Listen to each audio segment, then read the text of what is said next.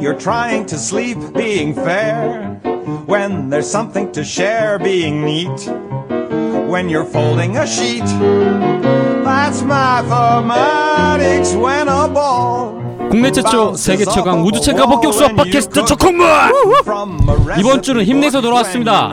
라이프 아티스트 수포자들의 레알 대변인 정답입니다. 안녕하십니까 송쌤입니다 아직도 감기가 안 떨어졌습니다 아 정말 어 지난주에 그렇게 목이 안 좋았으면 이번 주에는 기필코 목을 놔야 되는 거 아닙니까? 아, 이게 좀 쉬어야 될 것 같은데 아 쉬지를 못하니까 감기가 뚝 안 떨어지네 빨리 회사에 월차를 쓰세요. 월차를 어떻게 쓰지 매일매일 방송이 나가는데 매일매일 나가십니까? 그렇습니다 아, 도대체 발걸쳐 있는 방송이 몇 개인지 모르겠습니다. 그러니까 월차를 쓰려면 어. 내일 방송을 미리 다 만들어 놓고 가야 돼 그러니까 월차를 쓰는 게 아니지 아 그렇네. 음, 그냥 야근이 쭉쭉쭉 늘어날 뿐이군요. 그렇습니다 아자 이게 많이 나왔으니까 어. 이 중에 우리가 앙케이트 조사 한 들어갑시다. 뭐, 당신이 하는 방송이 대략 한 다섯 개 정도 되지 않습니까? 뭐 대략 그 정도 되겠네 그렇죠. 그 중에 나만의 마음 순위 1, 2, 3 한번 매겨봅시다. 저콩무 저콩무 저콩무 됐니? 그렇지. 그러면 나머지 좀 가닥을 쳐야지. 야 저콩무는 돈을 안 받고 나머지는 돈을 주는데 너 같으면 뭘 하겠냐 아 미안해. 미안해. 참나. 정말 미안하다. 내가 빨리 네가 월급 줘 그러면 그러니까 내가 빨리 회사를 차려가지고 내가 당신 월급줄 회사를 하나 만들어내겠습니다 진짜. 아유 진짜 아 이래나 저래나 정말 악조건인데요. 그럼에도 불구하고 저희가 이렇게까지 하는 건 역시나 여러분들 때문입니다 그렇습니다. 그리고 기다리는 여러분 덕분에 저희가 또 재밌고요. 기다리는 승우 때문에 그렇죠. 그래서 오늘 또 승호 이야기를 안 할 수가 없네요. 아니 승우는 왜 일요일 아침에 일어나자마자 저콩물 듣습니까? 그러니까. 13살 그러니까 초등학교 6학년 때 일요일 아침에 뭐 해야 됩니까? 디즈니 만화를 봐요. 그렇죠. 디즈니 만화를 봐야죠. 왜 일어나자마자 저콩물 듣습니까? 그러게요. 우리 진짜 승우는 예뻐할 수밖에 없어요. 하여튼 승우 메일을 읽어 보겠습니다 오늘 또. 예, 제가 한번 읽어보겠습니다. 지난주에 저희가 승우한테 부탁을 한 게 있지 않습니까? 예, 아니 근데 정말 무서운 속도로 딱 답장이 왔어요. 그렇죠. 그것도 굉장히 단도직입적으로. 음. 이게 역시 초딩의 마인드죠. 그렇죠. 전에 보냈던 승우입니다. 전에 문제 보냈던 그렇죠. 음. 자원 부족 문제에 대해서 생각하다가 나온 문제입니다. 자원 부족 문제? 지금 초등학교 6학년이 음. 지금 이 지구 이 자원 부족 문제에 대해서 고민하고 있어요. 음. 그러니까 그냥 단순히 타임머신 타면 어떻게 될까 호기심이 아니라 그러니까 인류의 미래 그러니까 자원이 부족해진다는데 그 네이피어의 거의 뭐 막몇 배수 네. 아니, 이런 느낌이에요. 어디 네이피어를 지금 갖다 아, 붙여 지금 그런가요? 우리- 인류의 지금 생존 문제를 고민하는 승우한테 그렇군요, 그렇군요. 일갓 어 일갓 성주에 지나지 아. 않았던 네이피어 수준이 아니다. 자원 부족 문제를 고민하다가 아니 근데 정말 농담이 아니고 이 자원 부족 문제는 송 PD는 알고 있나요? 이렇게 저는 알고 있습니다. 인구는 네. 기하 급수적으로 증가하는데 그렇죠. 식량은 산술 급수적으로 증가한다. 네네. 그래서 우리한테 남아 있는 시간이 불과 35년에서 50년밖에 되지 않는다는 이야기를 우리는 총균세라고 하는 정말 유명한 음. 저자인 제러드 다이몬드 그렇게 이야기합니다. 그러니까 승우는 이 인류의 미래를 고민하다가 그러니까 미래에 있는 자원을 그렇지. 미리 땡겨 와가지고 그런 거. 현실로 갖다 쓰면은 음. 이게 해결책이 될 거라 생각했는데 했는데.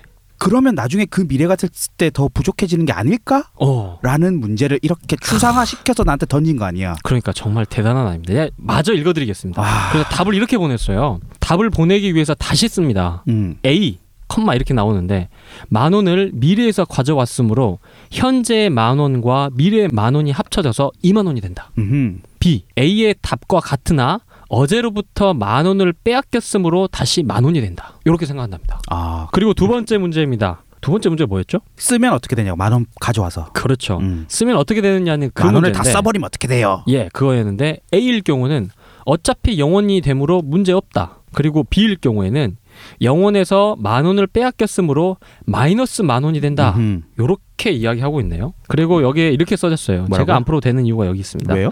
제가 만들었지만 너무 어렵네요. 음. 송쌤이 풀어주세요. 눈 뜨자마자 들었는데 정말 기뻤습니다. 저의 이야기 읽어주셔서 감사합니다. 저 공부 정말 사랑해요. 이렇게 이야기하셨습니다. 승우야 나도 사랑한다. 그래요?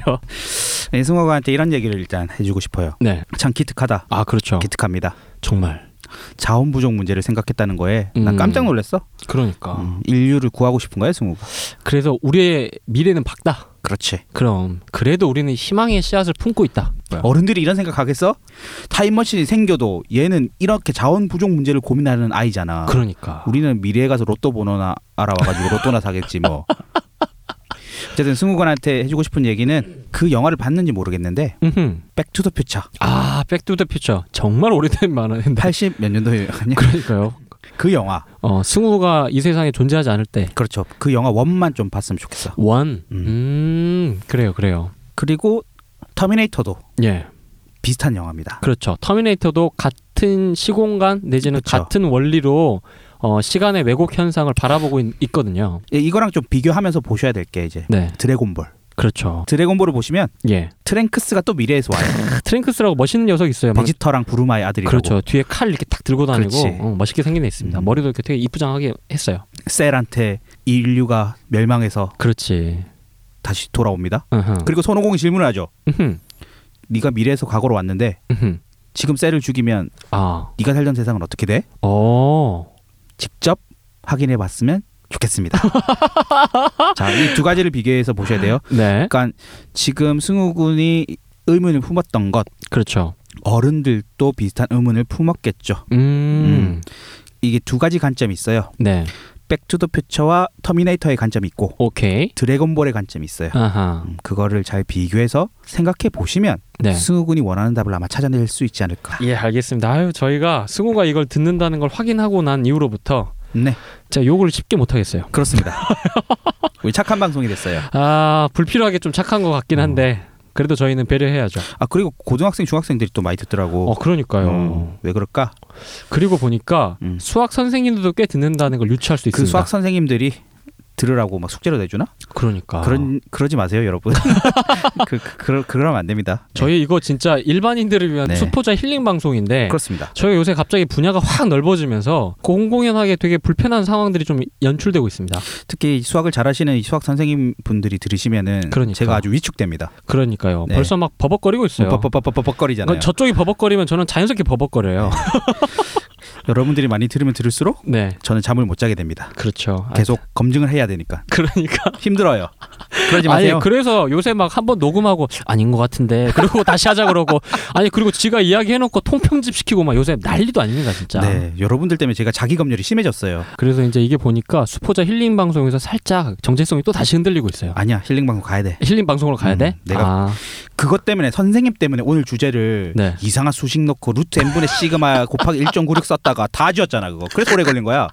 어, 너 뭐 하는 짓이야 이거. 어 그랬구나 어, 이런 짓은 하면 안 돼. 그래요 음. 알겠습니다 그러면 다시 정신 고쳐먹고 그렇습니다. 그렇죠 수포자들의 대변인으로서 잘근잘근 또 씹어서 시작해 보도록 하겠습니다 하기 전에 네 저희가 일일이 다 메일에 답장을 못 드리고 있는데요. 아, 맞나 맞네 정말 다 읽고 있습니다. 정말 다 읽고 있어요 예, 너무 감동받고 있고요. 네. 그러니까는 주저 말고 메일 많이 보내주십시오. 송쌤께 좀 힘이 되도록 수포자 메일을 통해서 응원해 주십시오. s o o p o j a 골뱅이 gmail.com s o o p o j a 골뱅이 gmail.com입니다. 잠시 상큼한 이현주 아나운서의 목소리 듣고 돌아오도록 하겠습니다.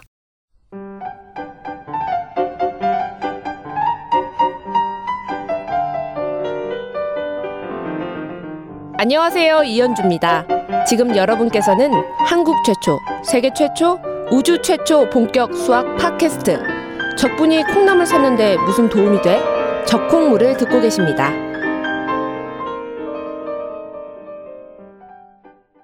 자, 오늘의 첫 코너 고수. 고수. 여러분들은 모르셨겠지만 예, 제가 야심차게 기획한 총선 특집 그렇죠. 3부작 그 마지막 편입니다. 그 대서사실을 마무리하는 네. 상부작.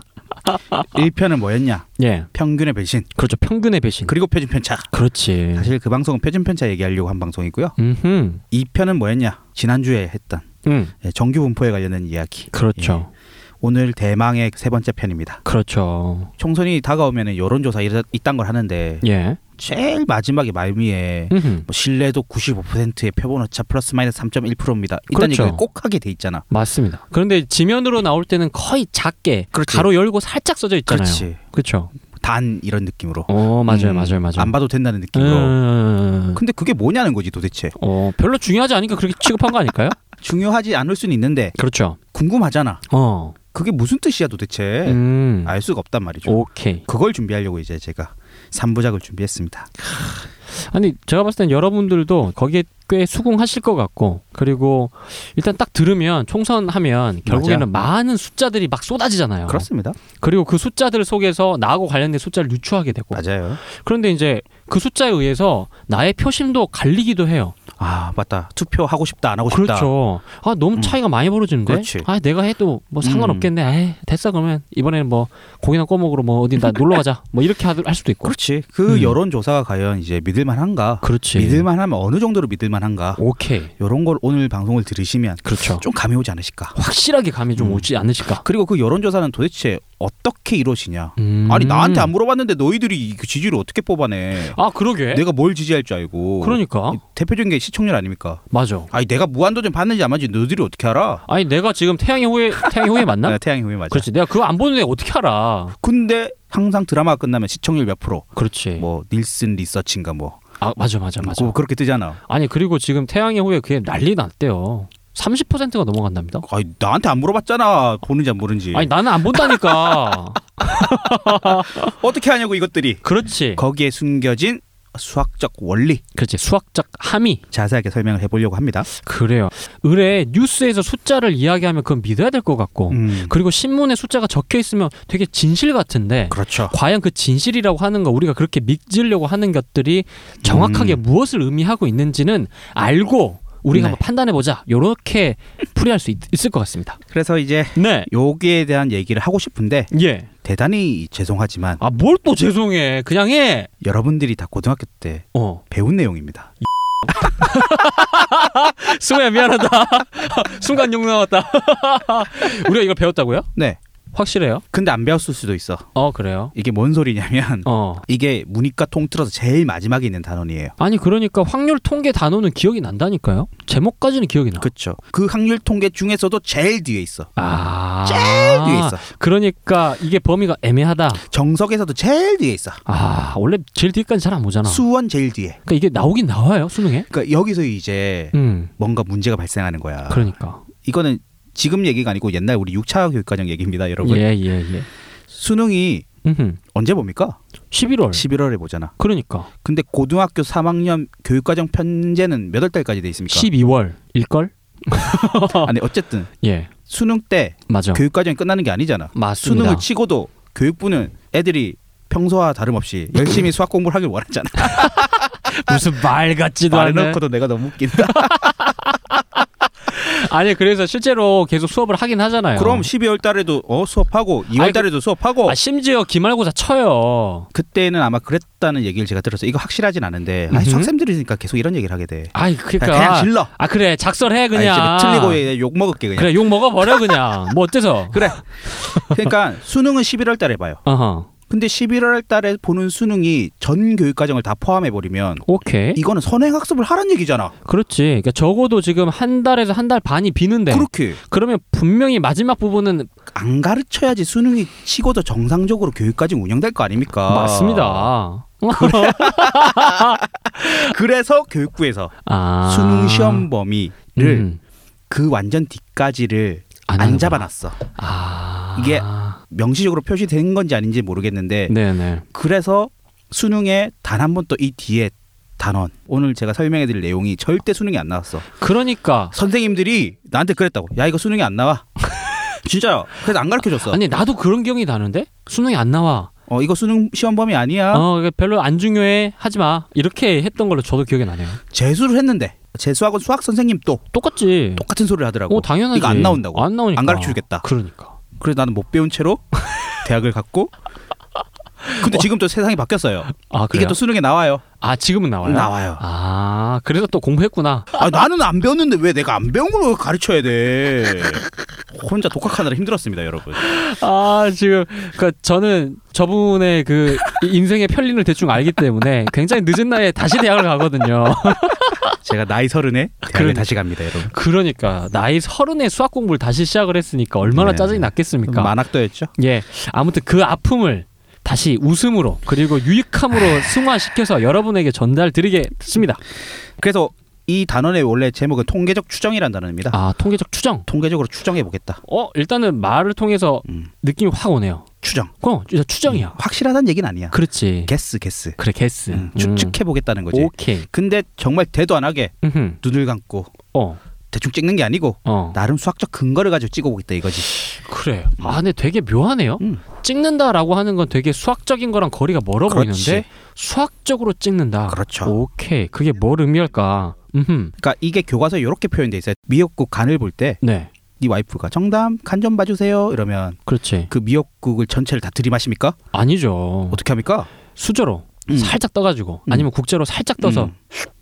대충 한 숟가락 정도. 아니 많이 먹어야 한 숟가락 한 숟가락도 되지. 너무 많다 그래. 그렇지. 아, 살짝 먹어보잖아. 그렇지. 어. 설정 먹어보고는 뭐라고 얘기합니까? 무조건 와 좋은데.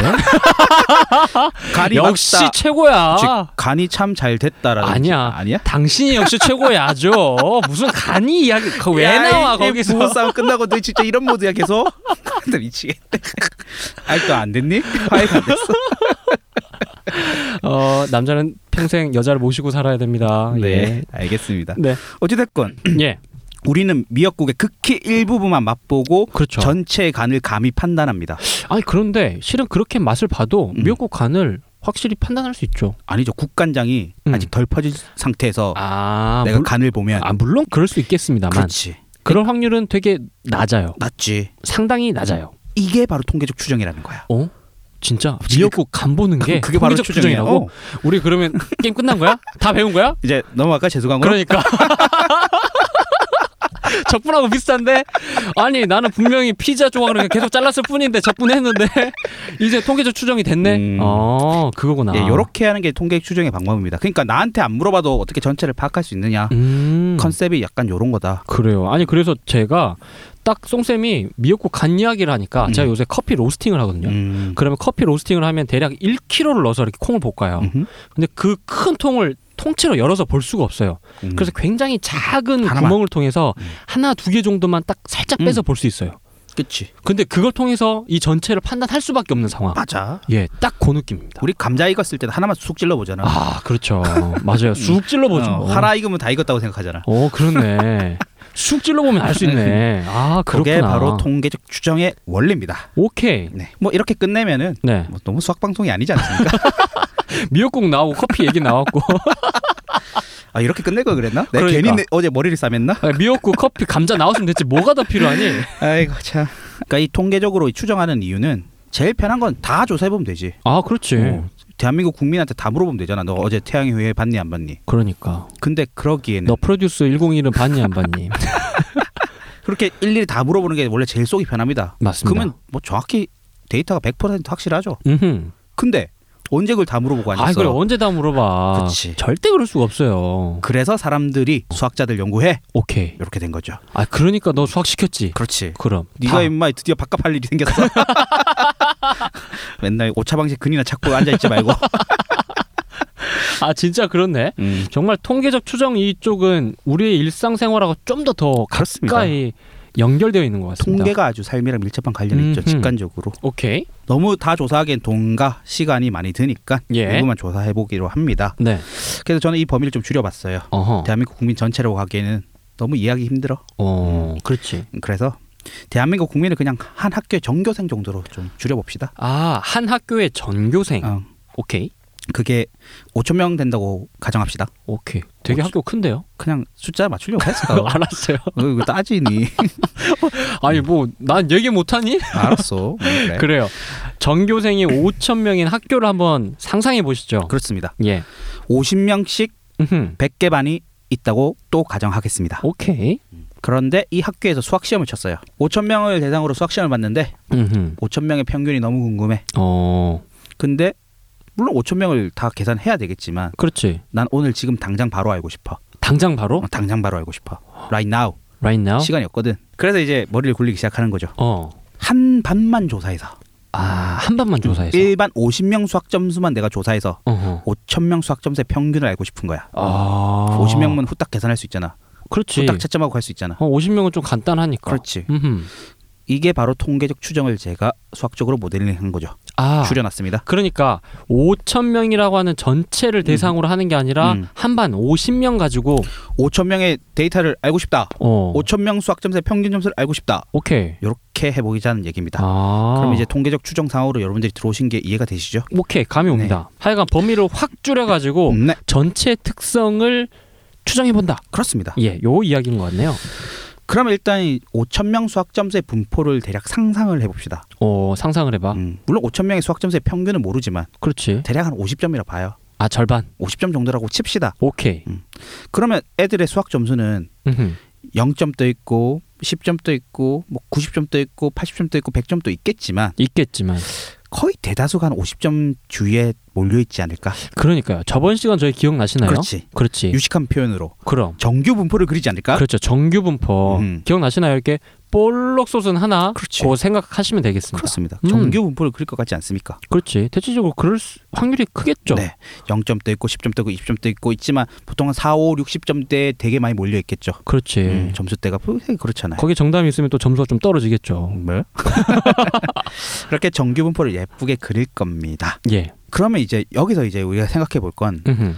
반평균들의 분포를 생각해 보자는 거야. 반 평균들의 분포. 그러니까 일반 학생 50명의 평균 점수가 있을 거 아니야. 오케이. 이반 학생 아. 50명의 평균 점수가 있을 거 아니야. 그러니까 반 전체의 평균. 그렇지. 예. 오케이. 반 전체의 평균 평균. 그럼 일반 평균, 이반 평균, 삼반 평균 다다다다 해서 10반 평균까지 음흠. 그걸 분포로 그려 보면 음흠. 그것도 여전히 평균주에 좀 몰려 있지 않을까? 아. 50점 근처에. 그럴 확률이 지극히 음. 높겠네요. 그러니까 뭐 일반 평균이 한 47점이면 네. 뭐 2반 평균은 한 51점 되고 어허. 뭐 3반 평균이 한 60점 됐다면 음흠. 뭐 또 한 5반 평균은 뭐 또 45점 정도 되고 뭐 이렇게 대략대략 음. 이렇게 몰려 있지 않을까? 그렇죠. 음. 실질적으로 담임 선생님들끼리 내기 가끔 하시거든요. 반평균 얘기하잖아. 평균 내기를 하는데 거의 차이 안 나요. 어, 생각보다 차이 많이 안 뭐 나요. 1, 2점 뭐 어, 가지고 왔다 갔다 하지. 그렇지. 뭐. 음. 그러니까 매 많이 패면 야, 때리 많이 때리면 한 야. 3, 4점 막 이렇게 올라가기도 하지만 실질적으로 그렇게 차이가 나지는 않습니다. 그치. 음. 어쨌든 그렇게 이제 분포를 그릴 것이다. 음흠. 근데 걔도 정규 분포를 그린다고 합니다. 아. 실제로 반평균들의 분포도.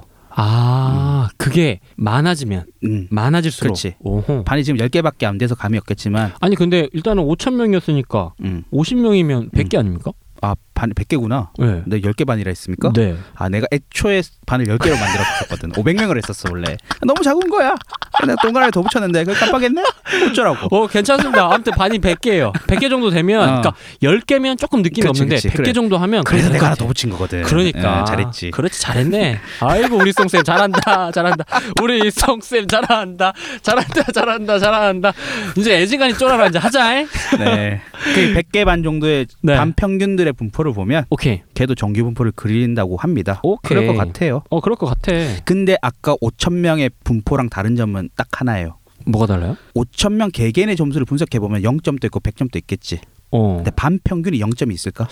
그럴 순 없죠. 반평균이 100점이 있을까? 절대 그럴 순 없죠. 그렇죠. 요런 차이. 어. 아무리 예체능을 다 몰아놔도 그럼 걔네들도 잘 찍어요. 그럼 그럼 영- 반평균이 0점 나온다는 건 말이 안 돼 이거. 아니 0점은 다 알아야 0점이 가능하잖아요. 그건 그냥 기계가 올인한 거야. 아 그렇네. 그렇지. 맞아요. 맞아요. 그럴 일은 없다 이 말이야. 맞습니다. 그러니까 5천 명 수학 점수의 분포랑 음흠. 반평균들의 분포는 똑같이 평균 50점을 기준으로 정규 분포를 그리는데 그리는데. 반평균은 0점 100점이 없다. 오케이. 좀 더 평균주의로 몰려 있다. 음. 유식한 표현으로 표준 편차가 작다. 아. 평균으로부터 오케이. 멀어진 정도가 작다. 작다. 확실히 확 줄어든다는 느낌 안 당연히 드십니까? 그렇겠죠. 그렇죠. 음흠. 그렇습니다. 오케이. 이제 그런 차이가 있다라는 거. 반평균들의 점수는 전체 전교생의 평균을 중심으로 하는 정규 분포를 그립니다. 음흠. 음. 그러면 표본으로 뽑은 음흠. 샘플로 뽑은 음흠. 50명의 학생이 그러니까 그 일반 그죠 일반 학생 50명 전체 정답이 평균 포함되어 있는 점수가 그 일반 어. 평균 점수가 그렇지. 과연 그 정규 분포에 어느 정도 위치할지를 모른다는 거지. 아. 그렇네. 그러니까 막연하게. 그렇지 반평균들의 분포도 정규 분포를 그리는데 아, 그렇지. 이 50명이 정확히 전교생의 평균과 일치하는 위치에 있을 수도 있고 음흠. 조금 멀어질 수도 있고 그렇지. 어디 그러니까- 있을지 그래 그게 왼쪽일지 오른쪽일지도 오른쪽일지 모르고. 그 정점일지 내가 알 수가 없지. 알 어. 수가 없다고. 어. 아, 그렇네. 그래서 그래서 찍기로 합니다. 아, 찍는다고? 어. 수학이? 여러분 놀랍죠? 여기서 찍어요. 진짜 찍어? 어, 찍어. 확실해? 음. 오. 내가 이 뽑은 표본이 음. 평균 근처에 있을 거라고 그냥 믿어. 뭐 이래? 뭐 종교야? 왜 믿음을 강요해? 아닐 수도 있잖아. 어쩔 수 없지. 아 그런데 그 과정이 아니면 그 다음 단계로 넘어갈 수가 없구나. 추정이라는 걸 이해하셔야 됩니다. 아 여러분. 그래서 추정이구나. 어, 네. 여기서 이제 찍기 신공이 발동합니다. 어 오케이. 일단 그게 되게 신선한데? 그치? 응. 그러니까 이런 거야. 내가 설마 미역국 한 숟가락을 떠먹었는데 어. 설마 그 국간장이 몰려있던 부분을 떠먹었겠어? 내가 그거 한 숟갈 떠먹는데 설마 국간장이 몰려있지 않는 부분만 떠먹었겠어? 그렇지. 그 그런 얘기하는 거야. 거구나. 그러니까 뭐 대한민국 평균 키를 조사해 보고 그렇지. 설마 내가 재수없게 농구 선수들 집단만 샘플로 뽑았겠어? 아. 개 그럴 리는 없겠지. 그렇지. 이렇게 생각하는 겁니다. 예. 아. 그걸 배제하는 거죠. 음, 그러니까 아주 극단적인 예외를 배제하는 거구나. 그렇습니다. 오케이. 그래서 내가 이 일반 학생의 평균 점수를 냈는데 음흠. 네. 이 평균 점수가 실제 전교생의 평균 점수와 대단히 멀어져 있는 놈은 아닐 거라 생각하는 거야. 음. 에이 네, 설마 일반 학생들이 수학을 정말 잘하는 애들만 몰려 있었겠어? 그렇지. 설마 제일 못한 네, 애들만 몰려 있었겠어. 오늘따라 왠지 애들이 다 잘 찍었겠어? 설마? 아, 그렇지. 기분 좋다고? 어떤 애는 좀 전체적으로 컨디션이 좋고 어떤 애는 음. 안 좋고 뭐 이렇게 이렇게 다 그렇지. 섞여 있겠죠. 그래서 이제 상위 2.5%랑 음흠. 하위 2.5%는 음흠. 아닐 거야라고 아, 배제합니다. 오케이. 음. 그러니까 우리가 저번에 배웠던 정규 분포를 보면 가운데 봉우리가 볼록 쏟아 있고 음. 양쪽은 거의 지평과 가까이 가잖아요. 러니까 그렇습니다. 거의 아주 낮은 그 양쪽 부분을 그냥 떼버리는 거네. 음, 그 아. 부분은 제외하기로 합니다. 그러니까 상위 2.5% 하위 2.5%는 아닐 음, 거야라고 생각을 합니다. 아닐 거라고 가정을 합니다. 그렇지. 오케이. 나는 그렇게 재수 없는 놈이 아니야. 음, 넌 운이 좋은 놈이야. 그래. 잘 될 거야 앞으로. 수학 공부할 수 있게 도와줄게. 그렇게 여기서는 이제 추정을 합니다. 오케이. 그거를 제외하고 나면 아하. 내가 뽑은 이 음흠. 반평균 점수는 2.5% 2.5% 때문에 얼마입니까? 남은 거. 2.5% 2.5% 95%. 그렇죠. 그 95% 안에 있을 거라고 가정을 하게 되는 거죠. 아, 아 그래서 그 무슨 신뢰도 95% 얘기가 그래서 나온 겁니다. 95%가 나온 네. 거구나. 양쪽 2.5%를 네. 뗐다. 극단적인 오케이. 경우 음. 2.5%는 아닐 거라고 가정하는 거죠. 오케이, 알겠습니다. 음. 그러면 네, 여기서 아니 어디부터가 상위 2.5%인지 하위 2.5인지 어떻게 알아? 그러게. 그래서 지난 시간에 배운 게 필요한 거죠. 아, 기억이 날 듯 음. 말 듯 기억이 잘 안 나는데. 지난 시간에 가장 중요했던 주제가 그거였죠. 어허. 정규 분포에서 정규 분포에서 평균과 표준 편차를 알면 알면 어떤 점수, 어떤 데이터가 아, 어. 상위 몇 퍼센트 정도 해당하는지 알 수 있다라고. 맞아, 맞아, 맞아. 그 얘기를 제가 말씀드렸죠. 맞습니다. 그게 정규 분포 그림의 그래프의 가장 큰 특징이었다. 음흠. 그 얘기하려고 제가 한 달이 놓고 간 거예요. 아, 음. 결국에는 2.5% 2.5% 요걸 떼야 되는데 그렇지. 이 2.5%가 도대체 뭘 음. 의미하는지 어느 어느 정도인지 정도 되는 거야? 알 수가 없으니까 그걸 배우기 위해서 우리 그렇지. 지난 시간에 한 거구나. 그렇죠. 크, 이 치밀함. 그래서 이제 수학자들이 이제 계산해 본 결과 아하. 표준 편차에서 1.96배 음. 1.96배. 평균에서부터의 거리가 아하. 표준 편차의 1.96배 멀어지면 그게 2.5%. 그, 이상, 그 음. 이상의 값들은 다 2.5%인 거야. 아.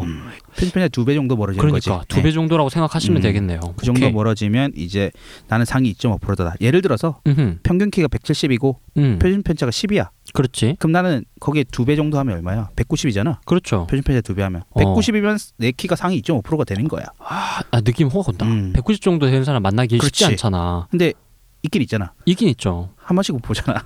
가끔 보죠. 음, 보긴 예. 보지. 예. 그렇게 이제 계산을 하는 겁니다. 음. 그래서 내가 이 뽑은 50명의 평균 점수가 음흠. 95% 안에 들어올 거라고 이제 찍는 거지. 어떻게 찍냐? 아, 우리가 알고 싶은 음. 전교생의 평균 점수에서 음. 내가 뽑은 예. 반평균 점수까지의 거리가 거리가 표준 편차 마이너스 1.96배보다는 크고 플러스 그렇지. 1.96배보다는 작을 거라 그 사이 값에 있을 거라고 생각하는 거야. 그렇지. 그러니까 중간에 0이라고 기준을 하면 마이너스 1.96 플러스 1.96 사이에 지금 들어올 거라고 보는 거잖아. 마이너스 1.96은 하위 2.5% 그렇죠. 플러스 1.96배는 상위 2.5%. 오케이. 그 사이에 내가 쏙 들어올 거라 생각하는 거야. 근데 대체적으로 들어갈 확률이 많지 않을까? 그러니까 95%잖아. 그럴 확률이 95%나 된다는 거지. 오케이. 2.5%는 날렸으니까. 어? 음흠. 난 럭키가이잖아. 그렇지. 만약 그걸 뽑았으면 어떡해? 뭐 어쩔 수 없는 거지. 죄수 없는 거지. 어, 재수 없는 거지. 뭐. 어, 이렇게 진짜 하는 거야. 어. 왜 찍는 거니까. 그래. 아니 그러게 그러니까 찍는 거지. 왜냐면 찍는 다 할 거잖아. 수 없으니까. 그래. 아니 그러니까, 오케이. 그걸 100% 맞추면은 뭐이 찍는 거야 이게? 그러면 당연히 다 해야겠죠. 그럼. 오케이. 그래서 그걸 가지고 음흠. 실제 우리가 알고 싶은 전교생의 수학 점수를 정확히 알 수 있는 건 아니고 대략 요 정도 범위로 될 것이다라고 범위값이 나옵니다. 아까 뭐 이상 뭐 이라고 얘기했잖아. 아 그러니까 정확한 값이 나올 수가 없네. 절대 정확한 값은 못 나와. 왜냐면 확률이 95%니까. 그러니까 그 아. 95% 안에 있는 모든 값을 다 가질 수 있다고 생각하는 거지. 아 음. 오케이. 느낌 오는데? 음. 그런데 그런데 여기서 문제가 있는 거야. 아 무슨 또 문제? 표준 편차를 모르잖아 우리가. 어 그렇다. 표준 편차랑 몇 배가 되느냐가 표준 결국에는 편차의 몇 배가 되느냐를 알아야 되잖아. 어 근데 그 표준 편차 표준 몰라. 요 편차를 모르잖아. 그렇네. 표준 편차 알 수가 없잖아. 표준 편차를 알려면 평균을 알아야 되잖아. 그러니까 근데 우리는 평균을 알고 싶어서 이, 이 짓을 하는 거잖아. 그러니까. 그러니까 되게 이상한 상황이 되는 거야. 어 어떻게 해야 돼? 그럼? 나는 평균을 알고 싶은데 어 평균을 알고 싶으면 표준 편차를 알아야 돼. 어. 네. 근데 그 표준 편차를 알려면 다시 평균을 알아야 돼. 아이씨. 방금 욕 나올 뻔했다. C에서 멈췄습니다. 아이구야. 어. 이런 이상한 상황이 발생해야 다이 말이지. 아 그렇네. 결국에는 그러면 표준 편차를 알아야 된다고. 음. 그럼 그거 어떻게 해? 그래서 이 표준 편차를 어떻게 이제 퉁치냐면 어. 퉁치는 거야 진짜. 아 이거 퉁치는 거야? 음, 이것도 자. 얘, 얘도 얘는 안 찍어? 어 얘는 좀 대략 논리적으로 설득력이 있어. 아 그래? 생각을 해봐. 음. 5천 명의 아까 수학 점수 분포를 생각해 보랬잖아. 그렇지. 0점 됐고 100점 됐고 50점 주위에 많다고 했잖아. 대체적으로 음. 이렇게 볼록 쏟은 정규 그렇지. 분포를 그리겠죠. 그렇지. 그거를 그 표준 편차를 내가 알고 싶은데 어. 그거는 조사할 수가 없으니까 어. 아, 그걸 알면 5천 명 이미 평균을 다 구했지. 아 그래. 네. 그러니까 그건 중요한 게 아니고. 50명을 우리가 조사했잖아.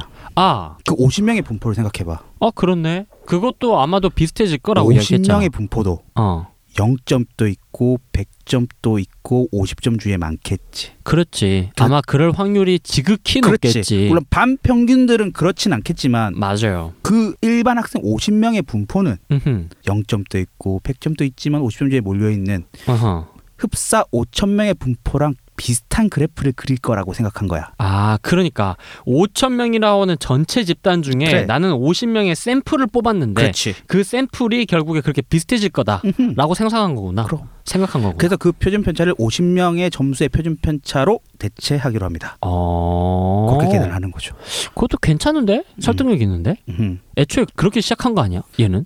그렇게 시작한 거지. 응, 추정이니까. 그래서, 음, 그래서 아까 그 이상하게 메비우스티처럼 뱅뱅 도는 문제를 해결하게 됩니다. 아, 저게 50명으로 퉁치는구나. 아, 50명을 퉁쳤어 그냥. 정확하진 않아. 아, 그러네. 아니 5천 명을 조사 못 하잖아. 아, 그렇네. 그리고 누구도 태클을 못 걸어. 어. 실제로 5천 명을 조사해 볼 일이 없을 테니까. 그러니까 실제로 아니 그- 전교생을 어떻게 다 조사해? 아니 솔직히 5천 명은 또 쉽지. 네. 그치. 근데 그 공 하나 붙으면 5만 명이고 두 개 그래, 붙으면 대한민국 50만 명이고. 국민이라 생각해 보세요. 그러니까 어떻게 다 하니 그걸. 그렇지. 아, 그렇게 이제 하는 거야. 오케이. 그러니까 누구도 태클 못 겁니다. 음흠. 근데 왠지 설득력 이 있잖아요. 그렇지. 분명히 그렇죠. 설득력 있다. 그래서 이렇게 해서 그 표준 표차 문제를 해결합니다. 아, 그래서 그 표준 편차를 기준으로 이제 계산을 그치 하는군요. 표준 표차 몇 배? 1.96배, 음, 1.96배 요딴 얘기가 나오죠. 오케이. 그래서 이제 추정하면 정확한 어떤 값이 나오는 게 아니고요. 네. 범위가 나옵니다. 범위가 52점에서 56점 사이 뭐 이딴 식으로 얘기가 나옵니다. 아, 그럴 수밖에 없다. 예, 음. 그게 그럴 확률이 한 95% 된다는 거야. 그, 렇지아, 그래. 이- 그거야. 어, 그거야. 2.5%를 제외했거든. 어, 맞아, 상위 맞아. 하위 2.5%를 제외했거든. 그러니까. 그럼 한 52점에서 한 56점 정도 된다라고 음. 추정을 이제 하면은 음, 음. 어떻게 언론에서 발표를 하냐면 어. 요렇게 범위로 얘기를 안 해줘요. 이게 또 문제인 거야. 아, 그러게. 나는 단 한 번도 그렇게 그치. 뭐 얘기를 들어본 적이 없는데. 그러니까 이번 달 새누리당 지지율이 5%에서 7% 사이입니다. 이렇게 얘기는 안 하지. 그렇지. 그렇게 음. 얘기 안 하잖아. 실제로 아, 범위값으로 나와. 범위값으로 오케이. 나와. 음흠. 실제로 그렇게 딱 나오는 게 아니고 범위값을 값으로 얘기하기 위해서 음흠. 표본 오차라는 걸 갖고 옵니다. 아. 음. 원래는 범위로 얘기해 줘야 되는 게 많은데 네. 맞는데. 범위로 얘기하면 이게 뉴스로서 전달력이 좀 떨어지잖아. 음흠. 그래서 하나 값을 주고 그러니까. 표본 오차를 얘기하면서 그걸 알아서 더해서 범위를 생각해라 이거지. 아, 오케이. 알겠습니다. 음. 그래서 내가 이제 52점에서 56점으로 내가 범위값을 구했어. 어허. 그럼 54점이라 얘기하고 음흠. 표본 오차가 플러스 마이너스 2점입니다. 아. 이딴 식으로 표현하는 거야. 오케이. 오케이. 근데 알겠습니다. 원래는 52에서 56이라 얘기하는 게 정확하지. 음. 그게 이제 표본 오차의 의미입니다. 우리가 어떤 값을 정확히 찍는 게 아니라 95% 안에 범위에 들어오는 값, 범위 값을 구해낼 수밖에 없기 때문에 음흠. 실제로는 범위로 얘기해야 되는데 음. 요게 범위로 얘기하면은 조금 와닿지가 않아요. 그렇지. 음. 그래서 정확하게 한 숫자를 이야기하기 위해서 표본 오차를 함께 네. 표현한다. 요렇게 이야기할 수 있을 것 같습니다. 그럼 왜 하필 이름이 표본 오차냐? 그러게. 이 오차는 음흠. 샘플, 즉 표본을 많이 뽑으면 뽑을수록 줄어들어요. 당연히 그러겠죠. 당연하겠지. 어, 왜냐면 점점 더 가까워지잖아. 그러니까. 음. 그러면 아 무조건 많이 뽑는 게 좋은 게 아니야? 어. 물론 좋겠지만 돈이 많이 들고 시간이 많이 들겠지. 아, 그렇죠. 어. 그 여론조사 딱 전화 오시면 대체적으로 그냥 탁 끊어버리잖아요. 아. 그래서 그게 표본 오차라는 의미는 네. 표본을 많이 뽑으면 뽑을수록 오차가 줍니다. 범위가 줄어요. 그렇겠죠. 당연하겠지. 음. 근데 일반적으로 이제 제일 많이 뽑는 게 1000명이야. 아, 천 명이에요. 음. 일반적으로 많이 뽑는 게. 뉴스에서 제일 많이 드는 게 표본 오차 플러스 마이너스 3.1%입니다라고 하잖아.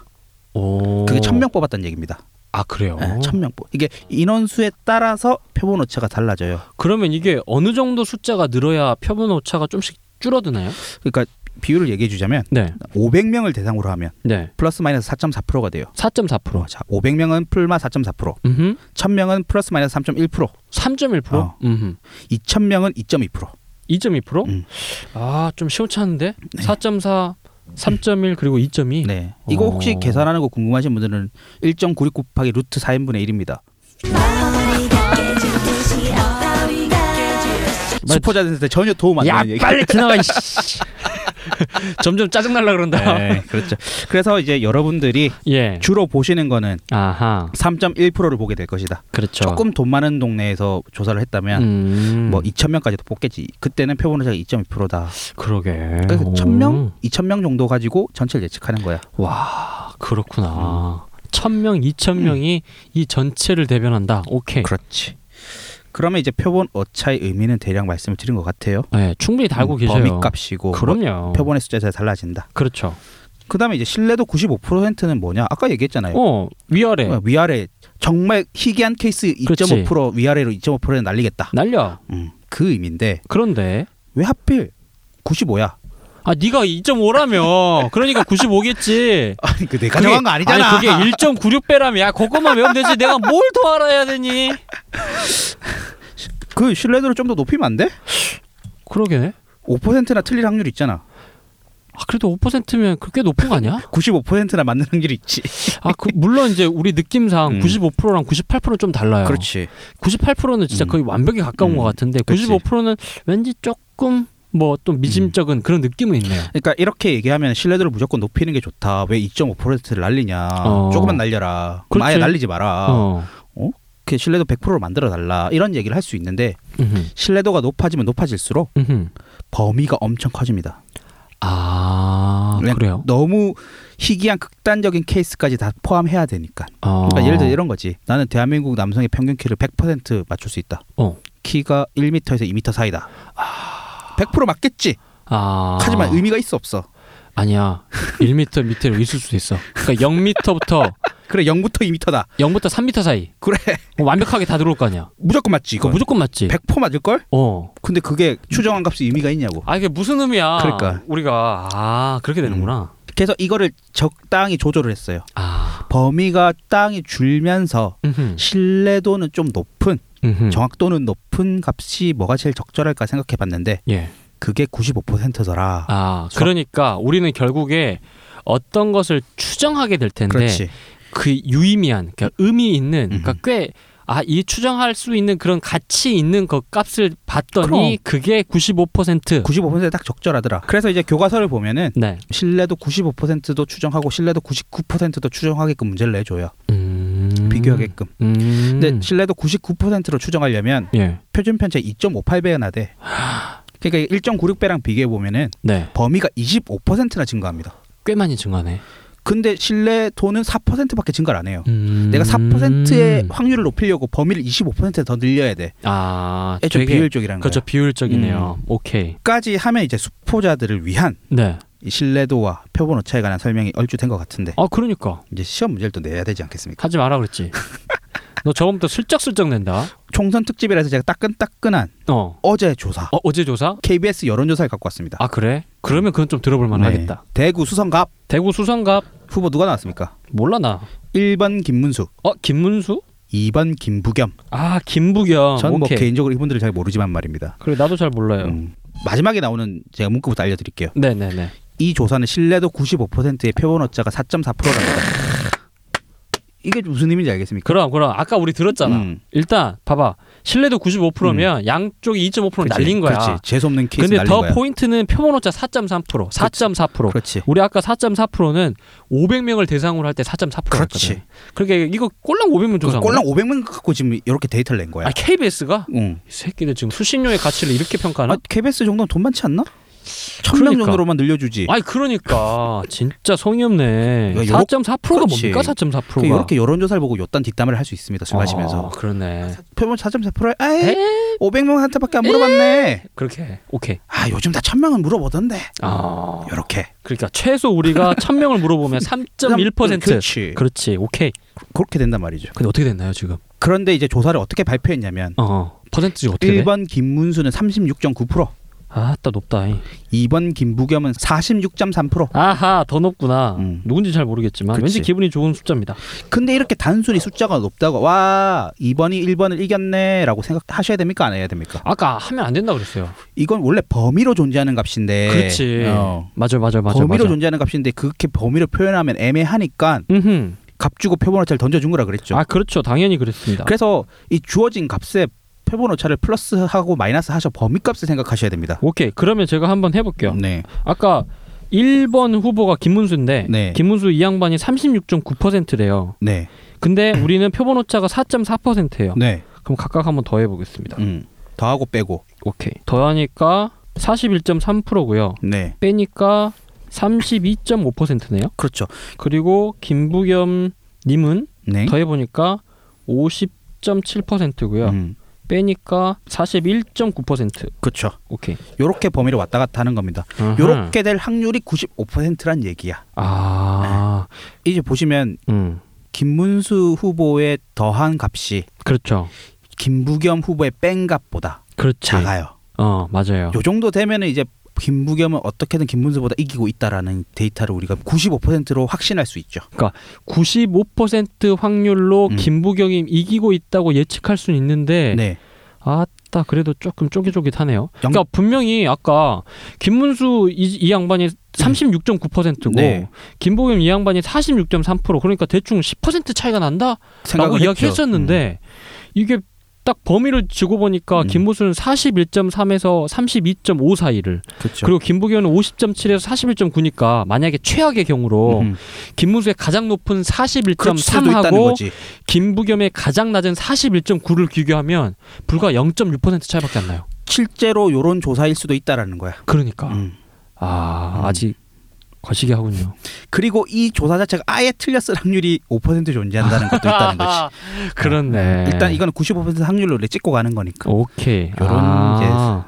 그러니까 우리는 딱 진짜 이 수치를 통해서 이렇게 다양하게 접근하고 생각해볼 수 생각해 볼 수 있어요. 음. 있겠네요. 그래서 한 번씩 이제 선거 발표할 때 표본 오찬의 접전을 벌이고 있습니다라고 얘기하죠. 아 맞아요, 맞아요, 아. 네. 맞아요. 그 표현 진짜 많이 나오잖아요. 표본 오찬의 접전이라서 맞습니다. 투표 개표 결과를 좀 지켜보셔야 될 것 같습니다라고 얘기하죠. 아. 맞아, 맞아. 그게 요 범위 안에서 얘가 엎치락 뒤치락 한다는 얘기예요. 음, 그렇겠네. 음, 하지만 우리의 지금 상황으로 봐서는 표본 오차를 벗어난 그렇죠. 적어도 0.6%는 이기고 있다. 그렇습니다. 이 정도 되면 뭐 음. 김부겸의 미니멈 값이 김문수의 맥시멈 값보다 크니까 오케이. 이그 정도면 당선 확실로 붙여주겠죠. 어찌됐든 95%의 확률이니까 음. 이게 틀릴 확률은 5%에 불과하다. 그렇지. 래요 알겠습니다. 이쯤 하면 네. 정리가 좀 된 것 같습니다. 아 오늘 좀 이주에는 좀 힐링이 된 것 같지 않습니까? 아 모르지 수포자가 아니어서 네, 그러니까. 난 원래 알고 있었기 때문에 아 그래. 아니 그래도 나는 이제 우리가 적어도 이번 총선에서 숫자가 딱 튀어나왔을 음. 때 이게 뭘 의미하는지 그리고 지금 상황이 어떻게 음. 흘러가는지 정도는 알 수 있을 것 같습니다. 그렇죠. 이제 후보자도 결정이 됐고 그러니까 이제 뉴스마다 각종 여론조사들을 이제 난리가 나잖아요. 발표를 할 겁니다. 맞습니다. 그리고 개표 날 음흠. 6시가 되면 또 뭐 음흠. 출구조사 했다고 막 발표를 하겠죠. 그렇지 막 음. 10, 9, 그렇죠. 8, 7 당신의 선택은 아니고 국민의 선택 뭐 이렇게 나왔나? 음, 그래 땡땡땡당 가반 합성 이렇게 뜰 거라고. 진짜. 아 왜? 그날 술 마시러 가자. 안 되겠다. 어쨌든 그때도 이제 출구 조사를 보실 때도 여러분들은 오늘 했던 수업들을 오늘 예. 음. 했던 내용을 잘 떠올려 보시면 네. 다른 사람에 비해서 조금 더 똑똑해진 느낌을 그렇지. 받으실 것 같습니다. 아니 뭐 다른 사람보다 똑똑이고 나발이고 적어도 내가 지금 이것들을 정보를 다룰 수 있게 됐으니까요. 요거 하나만 챙겨 가셔도 될 것 같습니다. 마무리하시죠. 예. 아유 고생하셨습니다. 잠시 준비한 음악 듣고 돌아오도록 하겠습니다. Dreams are my reality. The only kind of real fantasy. 네. 음악 듣고 돌아오셨습니다. 아. 유참 많은 분들 기다리셨던 것 같아요. 저는 이거 되게 기다렸거든요. 제르맹? 아 그럼요. 오늘의 재수강 재밌는 수학 이야기 소피 제르맹. 아마 여자는 처음이자 마지막일 것 같습니다. 아 진짜? 네. 어떻게든 하나 찾아보자. 정 안 되면 지금 있는 수학자라도. 아무튼 제가 많이 기다렸던 소피 제르맹. 지난 시간 리뷰를 잠깐 해드려야죠 또. 네 맞습니다. 물론 제일 좋은 건 지난 시간 방송 듣고 오시는 게 제일 좋지만 설마 안 듣고 오신 분 계시나요? 신뢰도 표본 어체만 듣기 위해서 아 그것도 가능한 어. 문제다 진짜. 음, 건너뛰고 오셨던 분도 있을 수 있어요. 음. 하지만 네. 저희는 또 친절한 설명해드리겠습니다. 음. 수포자들을 위한 힐링 방송이니까.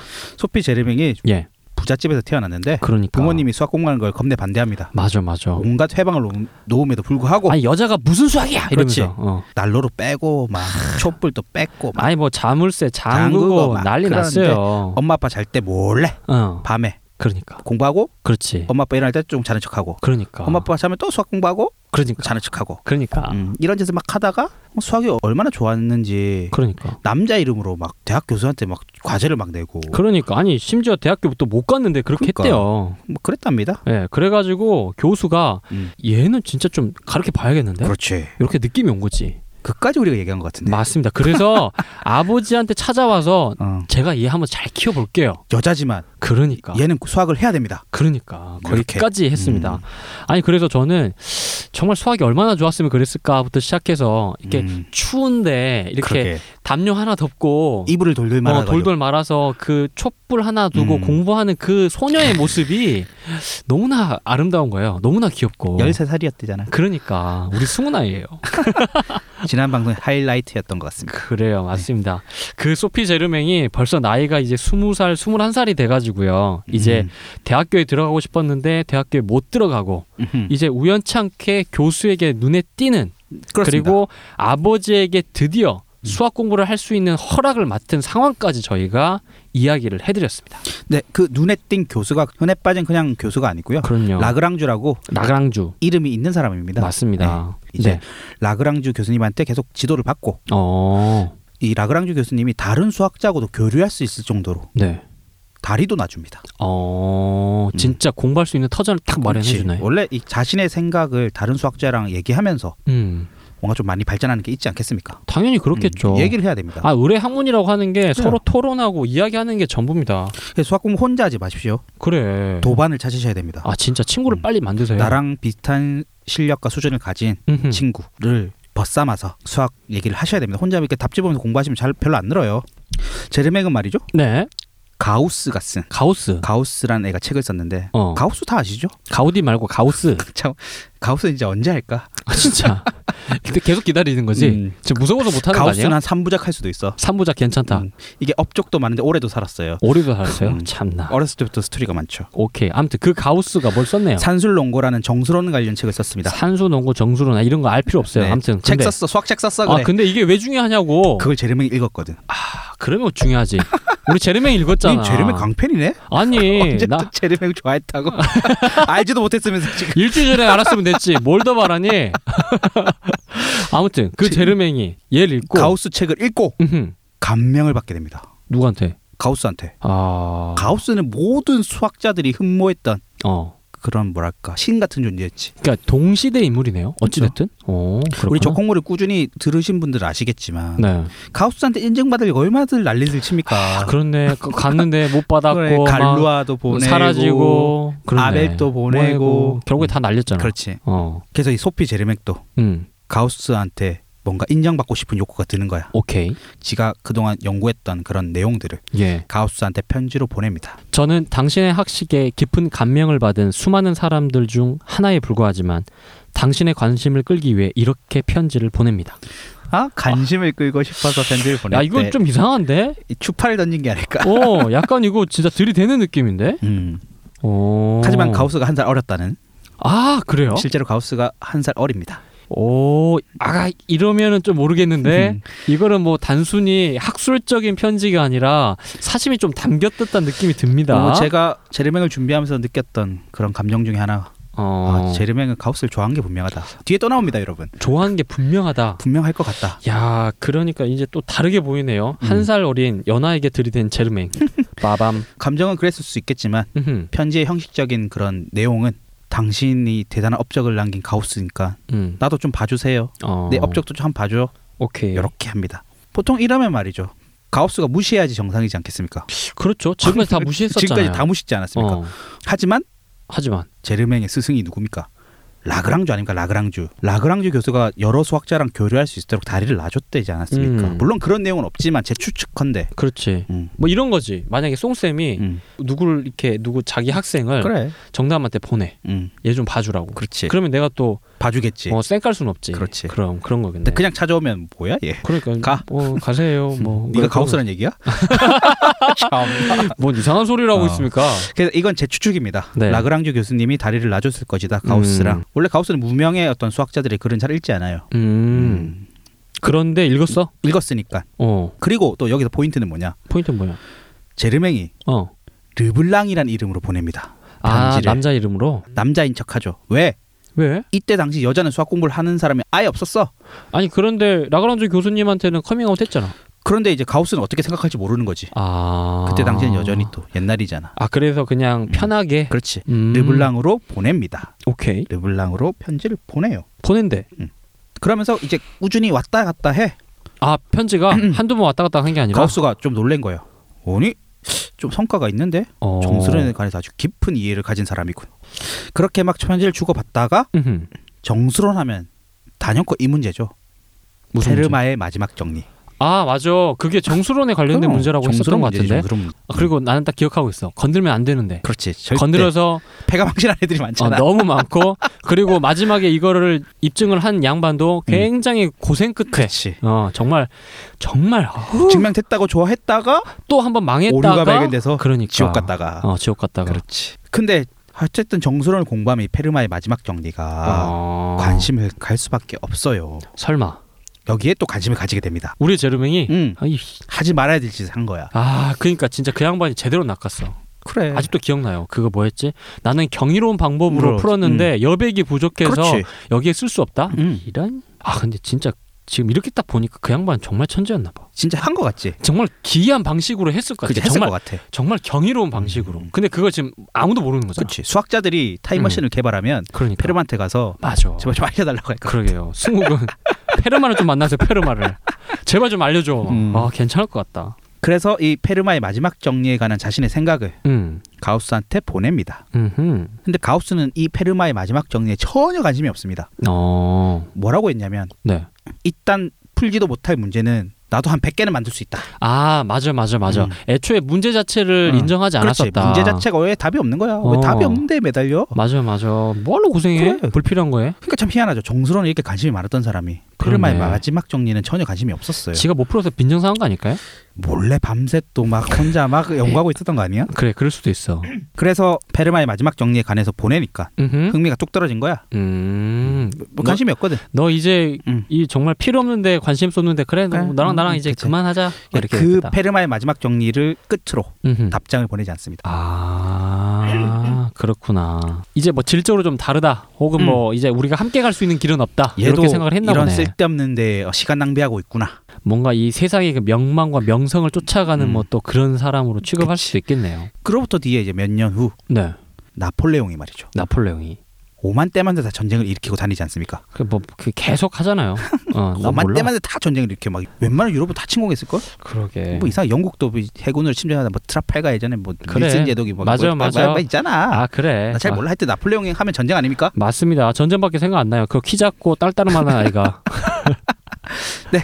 그 여- 양반이 네. 또 전쟁을 일으켰나 보네요. 옆나라 독일로 쳐들어갑니다. 아. 1807년에. 어허. 근데 하필 그 쳐들어가는 도시가 음. 가우스가 살고 있는 도시야. 아 그래. 가우스가 독일에 있었구나. 네, 독일 사람입니다. 음. 괴팅겐 대학. 그런데 그 소식을 들은 소피가 문득 어떤 사건이 떠오르게 되는 거야. 무슨 사건? 아르키메데스의 죽음이 떠오른 거지. 아 수학 천재의 죽음. 이 소피가 수학에 입문하게 된 계기가 아르키메데스 죽음 때문이잖아. 그렇죠. 아르키메데스가 무- 수학 문제를 풀다가 로마군 군사한테 댕강하고 죽었잖아. 그러니까 그 매력적인 게 도대체 무엇인가. 그치? 이게 뭐길래 수학이 뭐야 이거? 아. 이렇게 된 거잖아. 근데 거기에 대한 그 되게 강한 각인이 남아 있을 수 있겠네. 그렇죠. 아. 그런데 가우스가 있는 도시로 나폴레옹이 침공을 해? 어? 아르키메데스처럼 수학 천재야? 근데 죽을 수 있어. 어. 죽으면 안 돼. 걱정이 된 거야. 어. 좋아하거든. 아씨. 계속 몰아간다. 로맨스로 몰아가고 싶다. 계속 몰아가네. 여자 하나 낳았다고 내가 아 근데 진짜 그렇게 했는데요. 음, 그렇게 음. 생각을 하게 되는 거지. 아니 되게 자연스러워요. 그러니까 그치. 이게 정말 강한 연애 감정이든 아니든 그거랑 음. 상관없이 아르키메데스를 떠올리잖아. 음 아마 그랬을 것 같은데 진짜 그랬을 것 같다. 음 그래서 걱정이 되는 거야. 오케이. 가우스 죽으면 안 되는데. 그래서 뭐 걱정을 하는데 뭐 무슨 수가 있어? 그런데 돈 많은 부잣집 딸이잖아. 어 부르주아 집안의 딸. 설마 인맥이 넓은 거야. 음어 독일로 침공해 갔던 장군 중에 페르네티 장군이라는 사람이 있는데 어. 페르네티 페르네티 어 이 장군이랑 이 제르맹 집안이 아는 사람인 거야. 무슨 삼성 장군 정도를 아는 거지. 어, 집안에서. 그렇네. 음. 그래서 얘는 보호해줘 뭐 이렇게 되는 그래서 거구나. 제르맹이 얘는 달라. 그런 애가 음. 아니야. 뭐 이런. 거야. 페르네티한테 부탁을 하는 편지를 씁니다. 가우스의 신변을 제발 포장해 주세요. 어 음, 이렇게 간곡하게. 그 뭐 어려운 일도 아니잖아. 그렇지. 음. 뭐 얘가 무슨 군인은 아닐 테니까. 그러니까. 그치. 꼴랑 해봐야 뭐 음. 수학 공부하는 사람이었겠지. 그래서 그 도시에 쳐들어가자마자 가우스를 찾고 가우스를 별도의 안전한 곳으로 계속 모시게 됩니다. 어. 그 프랑스군이 가우스는 털끝 하나 건드리지 않아요. 오 대박이다. 그 가우스가 궁금했을 거 아니야. 그러니까 어, 뭐야? 왜 나를 이렇게 특별 대우합니까? 어 누가 그럼 나를 이렇게 음. 특별 대우하라고 시켰나? 아 그래서 페르네티 장군이 아 프랑스의 소피 제르맹이라는 여성분이 음. 그대를 좀 안전하게 보호해 달라고 음.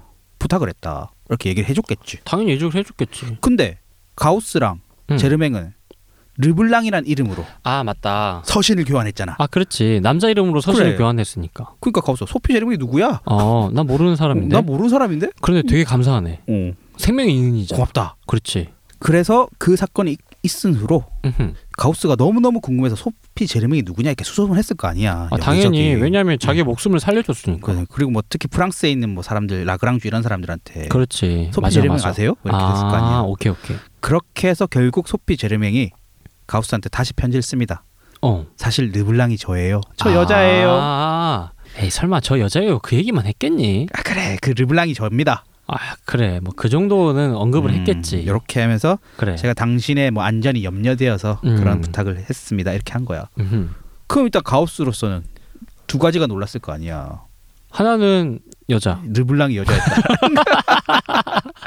어, 그리고 그 르블랑이 나를 이렇게 예. 살려줬다라는 그러니까 거. 나를 이렇게 깊게 생각하고 그렇지. 어, 살려줬다. 그러면서 이렇게 편지를 다시 소피 제르맹한테 보냅니다. 그동안 서신을 교환해 오던 경애하는 르블랑 씨가 여성이었다는 것을 알게 되었을 때 저의 존경과 경애를 어떻게 표현해야 할지요.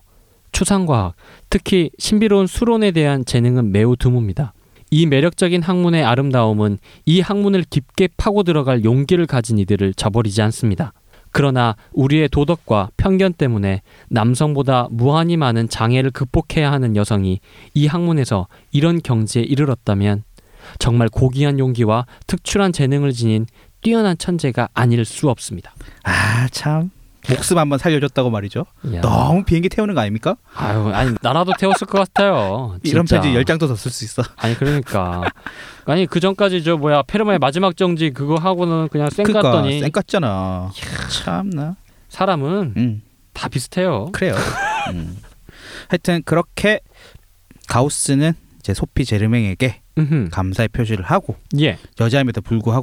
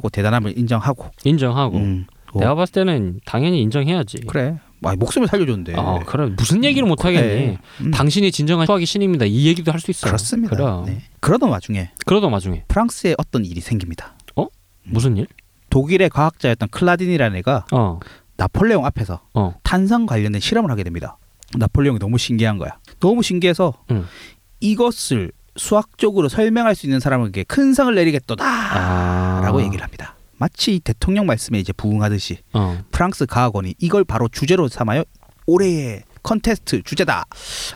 아. 그렇죠. 어. 그러니까 그뭐 어. 아. 음. 아, 음. 음. 네. 음. 네. 어, 상을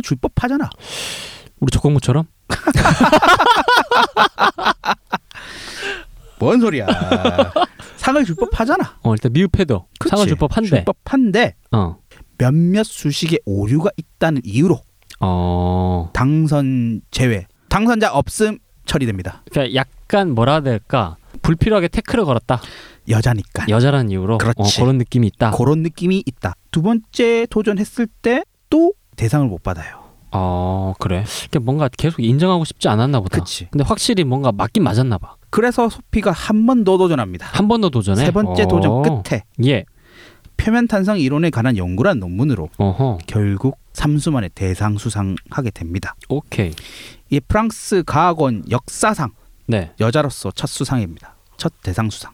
아, 그러니까 그렇게 아마도 여자를 안 주려고 맞아. 했는데. 어, 근데 결국에 줄 수밖에 없는 상황이었네. 그렇지. 음. 그 오류들을 계속 잡아놓고 있었다는 거지. 음흠. 그래서 대상 수상을 해서 이제 수상을 하러 가야 되는데 가야 되는데. 제르맹 그 3년간 삔또가 상한 거야. 빈정이 아주 제대로 상했구나. 그렇지. 어. 어씨 줄려면 빨리 줬어야 되는데 이것들이 마지못해 주는 느낌을 받은 거야. 아. 여자라는 이유만으로. 그래서 시- 여기에 이제 마음이 상한 제르맹은 시상식에 나가지 않아요. 음.